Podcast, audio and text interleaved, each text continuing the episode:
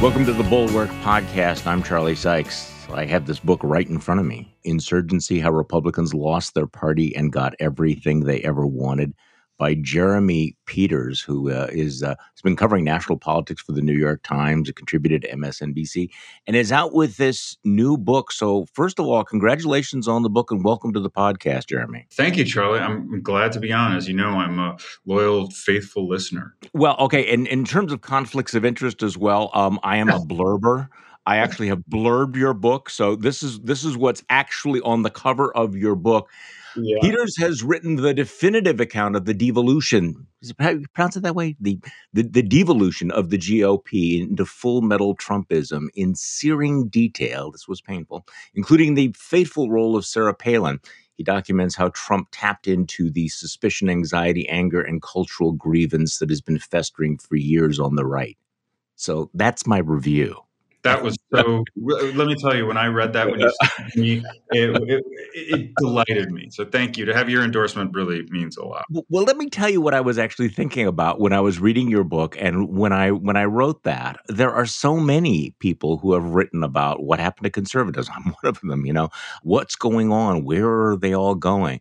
But I, I, keep coming back to something that Jonah Goldberg wrote like almost 20 years ago. I think he wrote it back in 2003 where he described how when people from the media would write about conservatives, it was a little bit like sort of gorillas in the mist. He called it conservatives in the mist. There was there was sort of a nature documentary vibe. Who are these strange creatures out there?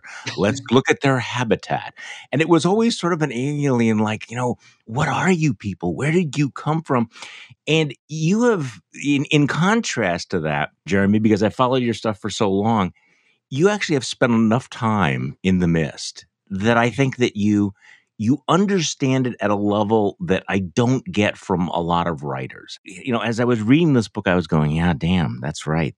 He's cut through the shit and this is what's going on. So that that's one of the things I really like about your book. Thank you. I really appreciate that because as you know, nuance is not something that many people in the blue checkmark crowd take as they should. It's it's it's very difficult to treat people you disagree with politically as as human beings right. uh, in in today's age.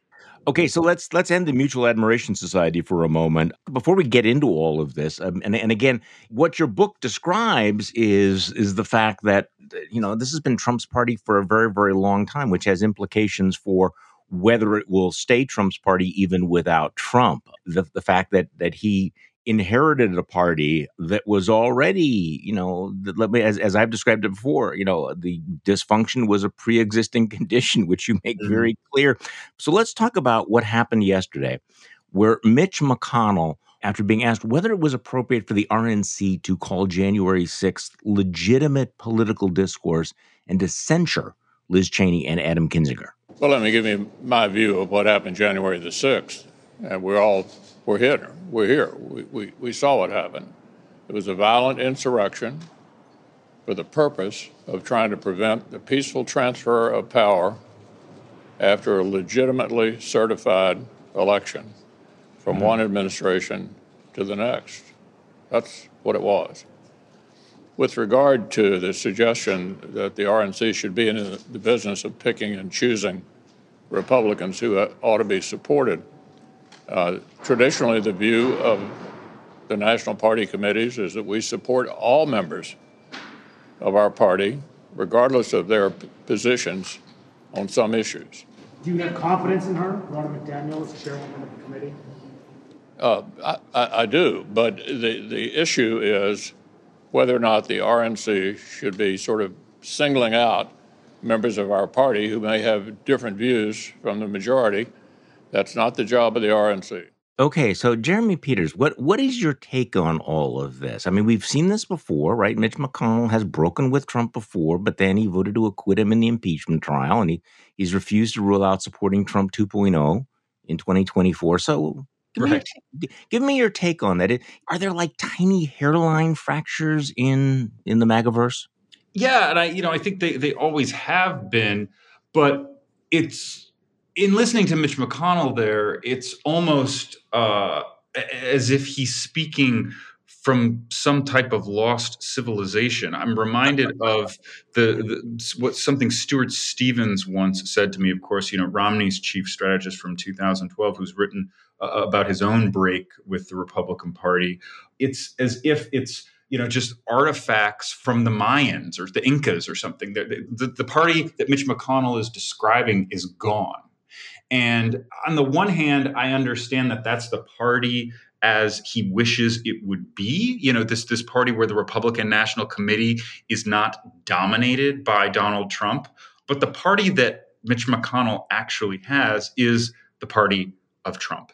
And eh, there's no hairline fracture at the moment long enough, uh, big enough that I can see in the party that is going to shake Trump's hold on it. I think things can change, obviously, and, and I don't have a crystal ball, but the book is called Insurgency for a reason. Mm-hmm. right and that's because like the, the modern history of the republican party is a history of insurgent populist conservative candidates politicians who've come along and destabilized party leadership in a way uh, that culminated with donald trump i mean we we go back to pat buchanan go back to, to sarah palin and the tea party and donald trump is, is the manifestation of all of that and charlie how many national review editorials how many wall street journal op-eds how many mitch McConnell statements exactly like this, denouncing something Trump has done, uh, have, have we lived through? And taking this step further to what Mike Pence said, which is directly related to McConnell's comments, um, when Pence finally also called Trump out for the first time um, in, in, in basically five years. Okay, so Mike Pence told the truth. That's that's easy. He was exactly right when he said Donald Trump is wrong. I could mm-hmm. not have overturned the election. What good has telling the truth done any Republican lately, politically speaking? I can't. I can't think of it. Well, that, yeah, this is the thing that you know. I, I think it was David Frum who first uh, said, you know, back in 20, 2012 that the uh, Republican Party doesn't have a leadership problem; it's got a followership problem. And you're right; uh, it doesn't really matter what Mike Pence says or what Mitch McConnell says or what the editors of National Review say, as long as the base is totally into all of this, is into Trump or Trump adjacent, to, embrace this insurgency, then nothing is actually going to change. So let's go back to all of this. And and again, I I think you know this is painful stuff for me to read because I keep asking myself, how did I not see this at the time? But mm. one of the things that really jumped out at me from your book was really the significance of Sarah Palin, who, interestingly enough, is back in the news with mm-hmm. your newspaper this week. Sarah Palin just will not go away. So you describe her nomination um, as vice president as the tip of the spear for the emergence of voters who are obsessed with cultural resentments rather than economic issues that had dominated the the politics. And, and I and I think that this is one of the key things that one of the key insights in your book that I thought was was so strong, where you you, you point out this long term transformation of the Republican Party in which the style of politics is overpowered, suffocated any remnant of substance and she really was kind of the st- uh, the tip of the spear. So, talk to me about the significance of Sarah Palin in what's happened to the Republican Party. So, that quote, "tip of the spear," actually comes from Donald Trump's pollster, Tony Fabrizio, who has a long history in the Republican Party, working for a very diverse set of candidates uh, from the populist right to the establishment. Pat Buchanan, Bob Dole, those were his clients, and and he was the one who pointed out to me that that Trump actually had been watching Sarah Palin quite closely for longer than we knew in the 2010 era of the Tea Party's dominance. But going back to how Sarah Palin became the figure uh, she was in that era after uh, McCain nominated her, Palin was more like the average Republican voter than voters were used to seeing right you have uh, you know john mccain who had been in washington for decades you have people like like mitt romney you know who ran against mccain in the primary that year uh, 2008 who is this you know this patrician mm-hmm. blue blood governor of, of, of, Massachusetts who had passed a universal health care law in that state. And all of a sudden, Sarah Palin comes along and she is, quote, one of us and they lean into that it, the mccain campaign they lean into this this every woman persona that she has but it's deeper than just being you know your your neighbor or you know someone that you recognize from your kid's soccer practice or, or hockey practice as it would be i guess in sarah palin's case um, she wore her resentments on her sleeve. Mm-hmm. And there's an, uh, a scene that I get into in the book about this this disparaging comment that Ted Stevens' son made. You remember Ted Stevens is right. Famous former senator from Alaska, elder statesman up there, uh, an institution where Stevens' son called the people from Palin's hometown, her region, called the Mat-Su Valley, valley trash. And this this stuck. It, it, was a real moment in Alaska's recent political history where people were outraged. I mean, it was it was an early version of Hillary Clinton's deplorables comment. Mm-hmm, mm-hmm. And, and, Sarah Palin wore this as a badge. She called herself as, as much as she she resented it and was stung by it. She felt like it, it was a way of framing her appeal as a politician in an us versus them way. Those elites, those blue bloods, look down on people like you and me. And that was really appealing. It was something that McCain never could capture. It was something, you know, that, that none of the Bushes could ever capture because of who, you know, where they came from. And people saw that in her and she, you know, because she ran with it. She really leaned into that. Well, she also used that that kind of inflammatory language, you know, Obama palling around with terrorists. Now, did she write that herself or did the McCain people write that for her? Where did that come from?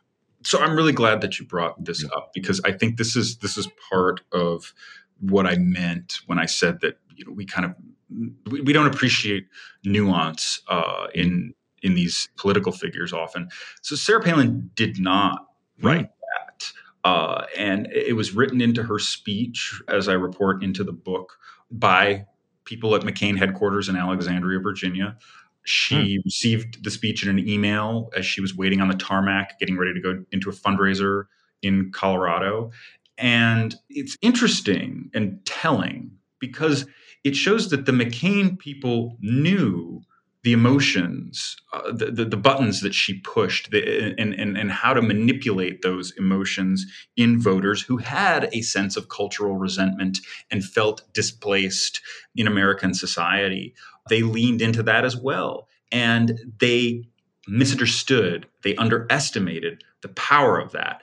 While they were leaning into it, it got away from them. And that's something that McCain finally sees when that woman says to him at a, at a town mm-hmm. hall meeting, Obama's a Muslim. And he does the right thing and corrects her and says, No, ma'am, he's not. He's a family man. He's a Christian, something to that effect. But that moment was only made possible because John McCain and his advisors let it happen by letting Sarah Palin run loose with some of these wild allegations. So Republican leaders have been playing with this sort of thing, so kind of like you know using people to kind of poke the bear. Um, George H. W. Bush using Lee Atwater, mm-hmm. McCain using Sarah Palin. But they always thought, I keep coming back to the analogy, and I apologize for using it again, you know, growing the baby alligator in the bathtub and just thinking they're going to be able to keep it, you know, it will never grow and eat you. They always What, what did they say about, someone said about Fox News, it was an anonymous quote uh, after the 2020 election. It's like a chimp that, that you raise from birth that rips your face off. Yes, exactly. Exactly. So they were always, but they always had the impression that they could keep that under control, right? That that was out there and they would distance themselves. And as you describe it, at some point you realize, wow, no, um, it's taken on a life of its own, and we can't control it anymore. So that's the history of the modern Republican Party. Yeah, that's why the book is called Insurgency, Charlie, because I, I start with Pat Buchanan. I keep coming back to Pat because he's a fascinating figure, and I think a, a proto-Trumpian character uh, like none other. And it, the way that the GOP establishment uh, underestimated him is in the book uh, it, because P- Pat shared with me an unpublished memoir that he had written about the 92 campaign when he challenged George H.W. Bush, the sitting Republican president, in a primary and almost beat him in New Hampshire. Mm-hmm. He didn't actually win New Hampshire that year. People misremember that part. But Buchanan almost almost beat him, came within striking distance. And he antagonized Bush for months from the sidelines, even though he had no real shot at, at overtaking Bush and winning the nomination. And he demands at the end of it all a primetime speaking slot at the convention. Mm-hmm. And the Bush people give it to him. Not only do the Bush people give it to him, as Buchanan spells out in, in, in my book, they let him write a speech and then they don't read the speech before he delivers it. And what does he deliver? The most memorable convention speech that anyone has given at a convention in the United States in, in modern times, the famous culture war speech where he locked rails, and loaded. Yep. He rails against homosexuality, the evils of it, and the evils of Clinton and Clinton. Uh, and it pushes all the crowd is on its feet. And afterwards, Buchanan is absolutely delighted, uh, not only by the reception he got in the crowd, but by the disparaging way he is covered in the mainstream media by the attacks calling him crazy. And he has this line that I quote where he, he, he cites a New York Times article that says, you know, something to the effect of Buchanan unleashed the crazies. And Buchanan's response, as, as I spell out, is, is just utter delight. That's exactly what he wanted. He wanted the establishment calling his people crazy because he knew how motivating that was. Just just as Sarah Palin knew how motivating that that that same sentiment was. Well, and he he knew where the buttons were, as as, as you point out. He he played to conservatives who hated the idea of having to press one for English, which I don't I mean that really was an obsession for a long time. Who knows why? But or, or people who think that their kid was denied a spot at college because of affirmative action. So affirmative act, he understood that you know the race card um, was a potent issue back in 1992. He understood um, you know how powerful that was that affirm and this was one of his his his wedge issues right? That he thought because george h.w supported an affirmative action law and he figured you know that that's that's going to be my go. That's going to be my go issue. Exactly and this is another thing that people uh, don't remember about buchanan and one of the reasons that i wrote the book is to try to shed light on some of these episodes and present them to readers in a way uh, that that will seem fresh because Buchanan's campaign, while it was very America first, right? He he took that slogan, and in fact, to this day, has a piece of stained glass on his coffee table at his home in McLean, Virginia, that says "America First.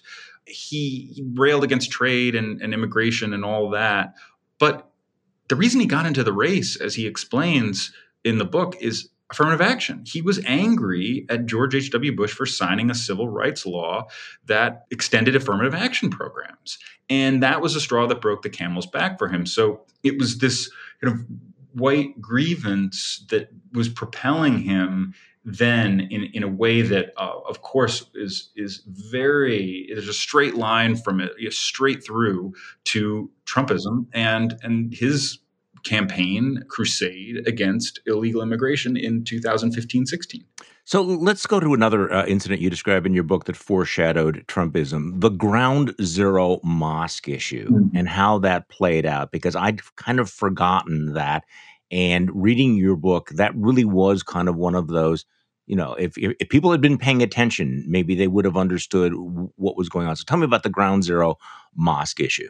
The Ground Zero mosque issue uh, bottled up inside it were all of the emotions, the the the, the xenophobia, the the othering, um, the what you saw spill out of the, the first part of the Obama administration, where you know there were people who, in very very sinister tones, presented Obama as this un-American figure who was undermining the government from within, and the Ground Zero Mosque, for people who don't remember, was the nickname given to an Islamic cultural center that was proposed for construction near the site of the World Trade Center.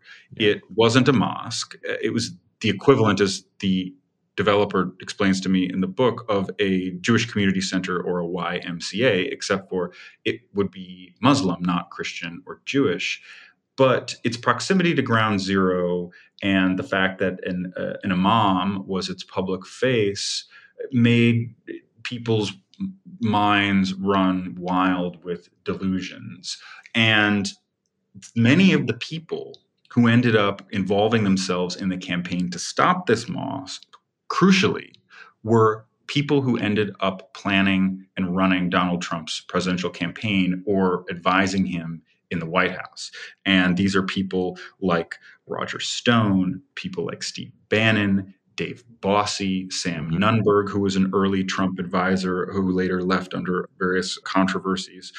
And Robert Mercer was the money behind some of this, some of the advertising to try to stop the project. And then Donald Trump got involved. And this was before he was ever really involved in Tea Party politics. Hmm. It was before the birther stuff, but you can see how this showed him how powerful an issue like fraudulent claims about Obama's birth certificate uh, would become a really a, very resonant issue on the far right. Well, this is this is where you connect the dots because you you write that the line between this this uh, community center fight and Obama's birth certificate is short and fairly direct, and much of it played out on the airwaves of Fox News. I mean, you have the whole picture there. You have this issue, Donald Trump, uh, you know, the the birtherism, the conspiracy theory, and of course the role of conservative media. I mean, mm-hmm. it all begins to take shape. Yeah, and Breitbart in particular. And Trump wasn't necessarily political at the time. And I asked him about this in my interview with him. I said, What did you see in this? How did you know that this would be an issue that would get you so much attention? And the answer was revealing. It wasn't what I expected, though. He didn't necessarily see it politically, right? Because we forget he's not an ideological person. He is what that chapter, the name of that chapter is The Popularist, which is a direct quote from Trump, actually, in his own you know, mangled uh, version of the English language, where uh, Steve Bannon is explaining to him how he is a Trump is a populist figure in the in the greatest American tradition of populism, and Trump says, "Yes, yes, I'm a popularist." Uh, of course, getting the word wrong, but he was right. He really was about his popularity, all about enhancing that popularity, doing what was popular. And he said to me about the Ground Zero Mosque, the people didn't like it. And he was right. The polls showed that the people overwhelmingly did not like it, and so he latched onto that because he saw he was he was drawn to it on a personal level, uh, of course, but he saw that so were a lot of other people. So you, you have a, a, lot in the book about the role of Fox News, the role of the conservative media and the rise in the presidency of of Donald Trump. But I wanted to focus on you know your description of of his relationship with Rush Limbaugh, because I really think um, that that that there, there's really something there about the the attitude of Rush Limbaugh, Rush Limbaugh's decision to support Trump, but also the the way you describe, you know, that that, Limbaugh had really pioneered the conservative as outraged victim. That this really is this attitude, this style, telling Trump why he should never make a deal with Democrats. So, so talk about what what Donald Trump picked up from Rush Limbaugh. Donald Trump picked up from Rush Limbaugh a sense of if you told your audience that certain elements of American society, respectable institutions like the media, government, academia were the enemy, that that really worked. And there is a scene that I describe in the book that happens right after Trump is elected. It's during the transition in 2016. Trump invites Limbaugh to Mar a Lago. Now, they weren't particularly close before then. I don't actually know that they had ever met before. But Limbaugh says to Trump, and this is so significant, it's so fascinating to me when Trump told me the story because Trump is not an introspective guy. He is not the type to give credit to others for shaping his worldview, other than maybe Roy Cohn, right? So he tells me this story about Limbaugh and how Limbaugh told him never cut deals with Democrats. Don't do what the Bushes did because the Democrats will always screw you. They will never give you any credit and it will never be enough. They will always hate you. That, in essence, was Donald Trump's governing philosophy for the four years that he was president.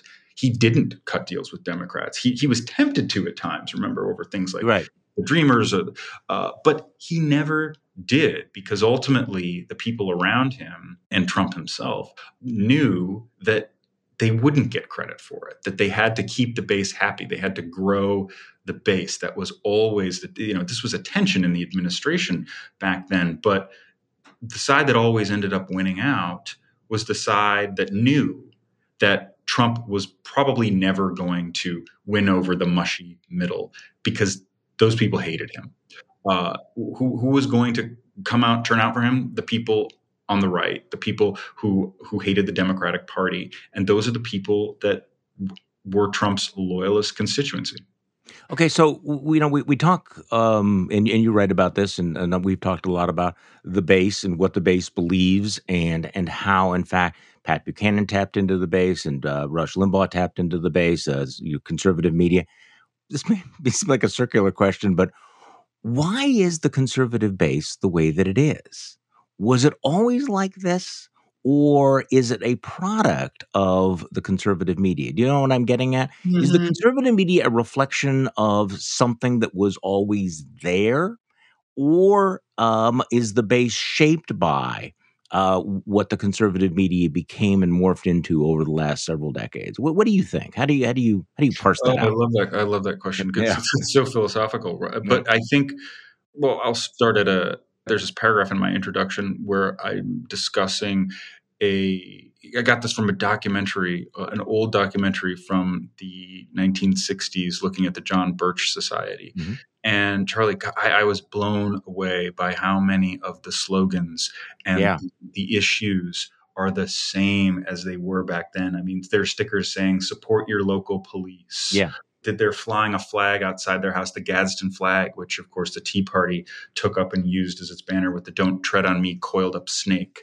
That so so so much of this mistrust of, of government, um, this notion that li- like liberals hate law and order, and I could go on and on. But yeah. these these these divisive cultural wedge issues, they were always there, right? Like, what was the solution to to dealing with Cuba and the communists? Nuke them you know, I mean, it's always like very simple black and white answers for very complicated problems. What do you do with rioters and, and looters? You shoot them.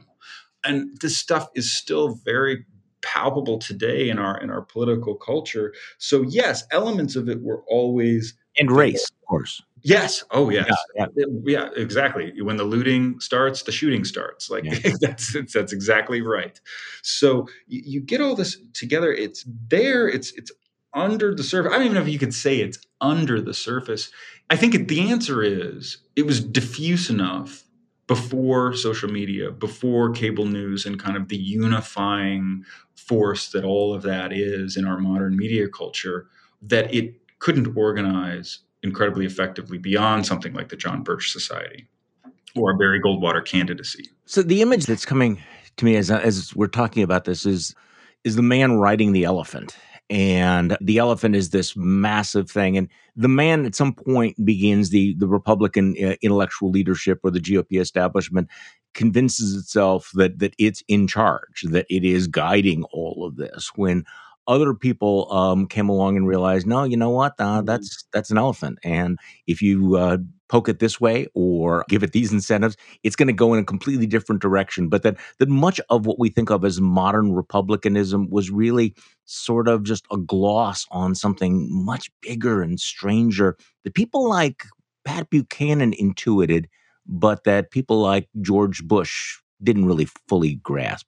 Do you agree? Right. Well, people like Pat Buchanan and, and, Buchanan explained this to me, and then somebody who worked for him, worked with him very closely in the '92 campaign, explained this to me that during the Cold War there was that unifying sense that the yeah. Soviet Union is this great evil that we all have it's to easy. oppose, right? Mm-hmm. As you, if you're a Republican, and it's th- th- that's where you get Reagan and the evil empire from, right? And so the less popular parts of the Reagan Republican ideology, the, the cutting taxes for corporations, deregulating, um, which less popular may be the wrong way to describe that, but but not populist by any measure, not not popular with with the masses, right? It, it, it, you don't win elections based on that kind of stuff. That's a th- those are donor class fixations, and once the Cold War is gone as a unifying, as, as something you know something to rally around. Uh, what are you left with? You're left with like an economic policy that a laissez-faire economic policy that doesn't really appeal to the average voter. I mean, there's there's no constituency for that kind of stuff. No, and I think that was becoming increasingly clear. You know, I mean, I, I was good friends with with Paul Ryan, but Paul Ryan's uh, economic vision had nothing to do with a party that was increasingly becoming kind of the Walmart blue collar uh, party. So, as, as you point out in the book, so the party used to have these three legs of conservatism: social conservatism, economic conservatism, national defense. And you quote a, a Republican strategist named Todd Harris saying that, you know, there's now a fourth leg. Now it's all about attitude this is Mhm. stylistic conservative. What does that mean? So that is basically th- that that leg for the moment is Trumpism. It's all about attitude. It's about aggression, punishing and pummeling your enemy, ripping the Democrats' face off. That was something that became clear to me as I report in in, in the book when Newt Gingrich was challenging Mitt Romney for the Republican nomination in 2012.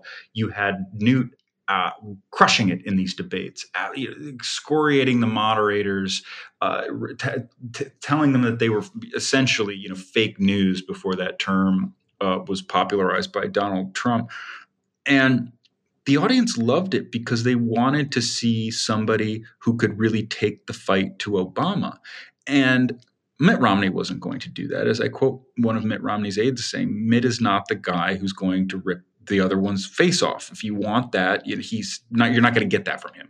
That's the kind of candidate that Roger Ailes wanted. Of course, he wanted somebody in the arena, uh, duking it out with the libs. And when Trump took over, he gave them that, but he also made it a template for other Republicans to win, or at least though many Republicans started to think that that was the way you could win. And then you start to see that same Republican strategist who I quoted saying that, you know, the stylistic conservatism is the fourth leg. In the book, I describe how he won for his candidates by emulating Trump. He's the guy who helped make that, that famous ad from 2018 with Brian Kemp, who now, of course, RINO Yeah, Brian yeah. Kemp, um, who back then was talking like Trump on immigration, saying he he, was going to ride around Georgia in his pickup truck, rounding up illegal immigrants.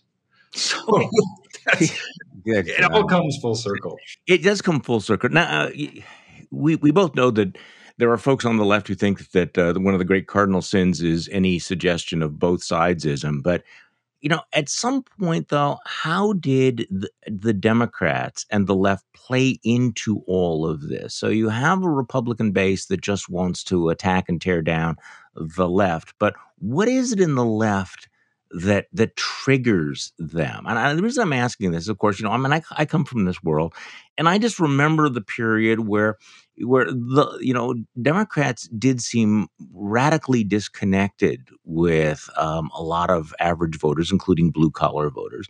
And it, their their contempt um, for them and for their values was palpable, and in a way opened the door I mean, this there's there's basically there is two aspects to this that that yes, you had the Buchananites who went through that door, but that door was opened by a Democratic Party that increasingly didn't sound like Harry Truman anymore. It sounded like I don't know, and I, I, think of the George McGovern period as one of the turning points. But uh, there was there was they, they made themselves a, a juicy target, and some of them continue to do so and I think in part because they're in a bubble and they they kind of don't know how they sound. Do you know what I'm getting at here? I mean, I know exactly yeah, what you're yeah, getting yeah, at. That's, that's absolutely right. It's a bubble. And it's a bubble that gets reinforced, I think, by a lot of bad ideas on social media or misunderstandings of what voters actually want, what issues they they care about, um, and what's going to motivate them to come to the polls. It's the same problem that I spell out in the book that the Republican Party had. They weren't listening to their voters, and I think if you look at the way that Democratic governors from New Jersey to Connecticut to, to New York are now finally getting the message on COVID mandates. It's the same thing. It, I don't know if it's going to be too little, too late. interesting. the Republicans have figured out that this is where the voters are.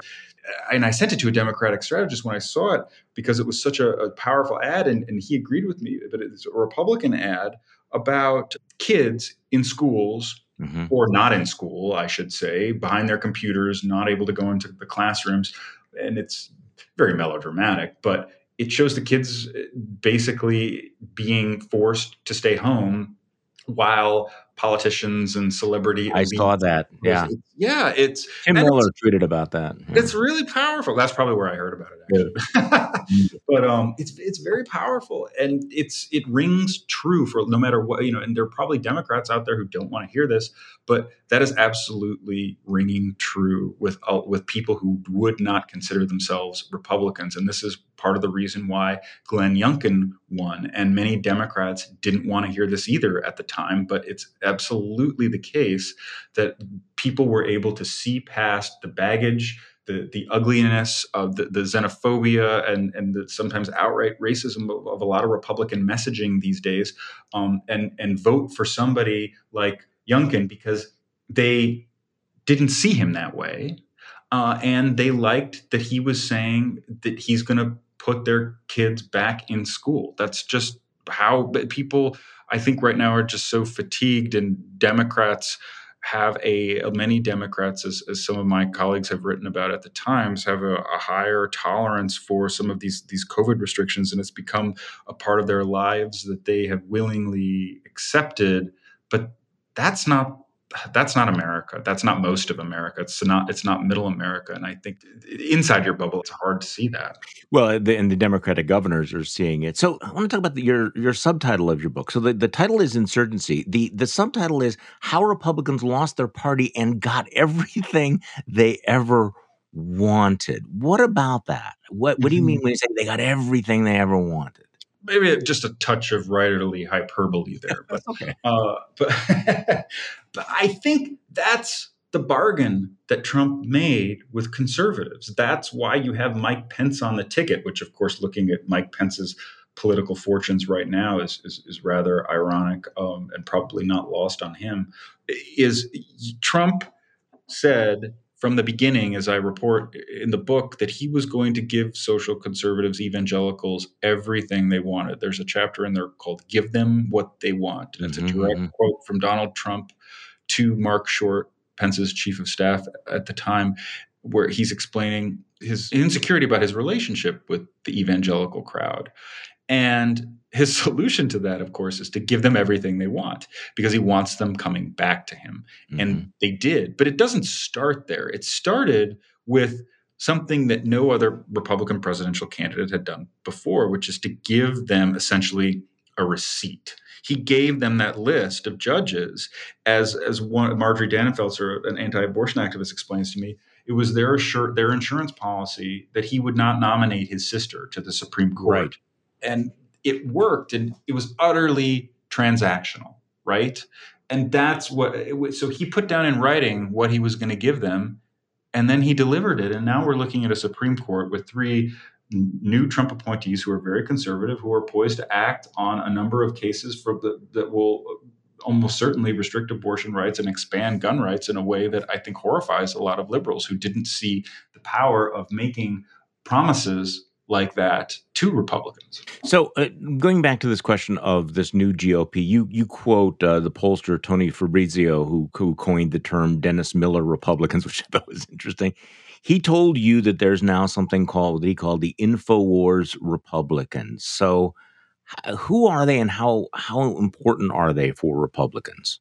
So this is, this is actually something I think that the Washington Post identified uh, in in its review of my book, which I, I thought to myself, huh, I wish I would have said it like that. You know how sometimes some people say things uh, say things about your writing and, and more clearly um, and elegantly than you do. So what the, the book critic pointed out was that the story of the Dennis Miller Republican, which is is something that Tony Fabrizio identified in 2007 as a type of like proto-Trump voter back then, who was you know mad about Ill- illegal immigration and hated environmentalists. You know that person becomes a Trump voter. The story of my book is really how you get from there to the Infowars Republican, and the Infowars Republican is now, according to Trump's pollster fully 10% of the Republican electorate, which is astonishing because he started st- documenting shifts in, in in the electorate back in 1997 after Bob Dole lost who's you know he was he was at the time polling for Dole. Looked at the electorate and found back then that there were roughly 5 to 10% of Republicans who described themselves as progressives. Well those people are long gone. I mean, think about how antiquated that phrase is. It's, it's like an oxymoron. Yeah. Uh, progressive Republican. So fast forward to 2021, and those people um, are replaced in number, at least, uh, by these this 10% of InfoWars Republicans who Fabrizio defines as people who believe in, I believe it's four or five conspiracy theories espoused by QAnon. So it's not like they believe that just one crazy thing that QAnon spouts, but four or five. And that, I mean, just that's that's something to really let sink in. Well, and let, us go back full circle um, because given all of that, even if Donald Trump leaves the stage tomorrow, they've unleashed all this. You described in another interview, you described that the, the theme of your book is the way the Republican Party has led in these destructive elements over the years and empowered them to their detriment, and and whether or not Donald Trump um, is one of those Republicans. So you you even suggest that it's not unthinkable that the Marjorie Taylor Greenes and her supporters could decide they've had enough of Trump that they they that they're going to go off and continue this movement that that it will actually become more extreme with time as opposed to the fever breaking. Right. And that's why I don't know if this book is the where we are in the story. It's certainly right. not the end of the story. Is it the middle? Maybe. Uh, but I, I just I don't know at what point in the cycle of radicalism we are right now because Marjorie Taylor Greene has this saying that she uses an awful lot when she's on podcasts, especially like Steve Bannon's podcast, where she says, you know, I am the voter. Mm. She's not every voter, but she's a lot of voters in the Republican Party. And that's the type of, you know, populist fringe figure that the Republican Party has always struggled with trying to to t- tolerate. And the answer has always been to try to you know bring them in, not alienate them, let them you know share. But look at Kevin McCarthy dancing around how to deal with her, right? Uh, I would put my money on Marjorie Taylor Greene coming out on the winning end of, of, a fight against the Republican leadership. I don't know where it turns out with Trump. I do think, and I keep hearing from people who are really plugged into that that core Trump base that the vaccine thing is is really potentially harmful for him. I think that's probably true. Yeah, that that the, the base is now so far to his right that it may be it may be too hard for him to he may have he may not have that touch. He may have lost the touch um, to deal with the, the, to, to, command folks uh, in his base like he used to. You know this is all this is all just the speculation. Um, well, but no, I, I, do think it is heading in that direction. I'm going to have a story about what's happening in Wisconsin politics over the next couple of days that is right along the lines of your thesis here. The Marjorie Taylor Greene wing of the, mm. the party becoming more and more empowered uh, because it has so much grassroots support. And once again, the establishment that thinks that it can somehow manage this or control mm. this um, is now finding out that, well, no, it's uh, this is like a prairie fire out of control. The book is Insurgency How Republicans Lost Their Party, Got Everything They Ever Wanted. It is a fantastic read, deeply insightful. Jeremy Peters is the author. You can read his work at the New York Times as well. Jeremy, thanks so much for coming on the podcast. Well, thank you, Charlie. I'm really glad to be here. And thank you all for listening to today's Bulwark podcast. I'm Charlie Sykes. We'll be back tomorrow and we'll do this all over again.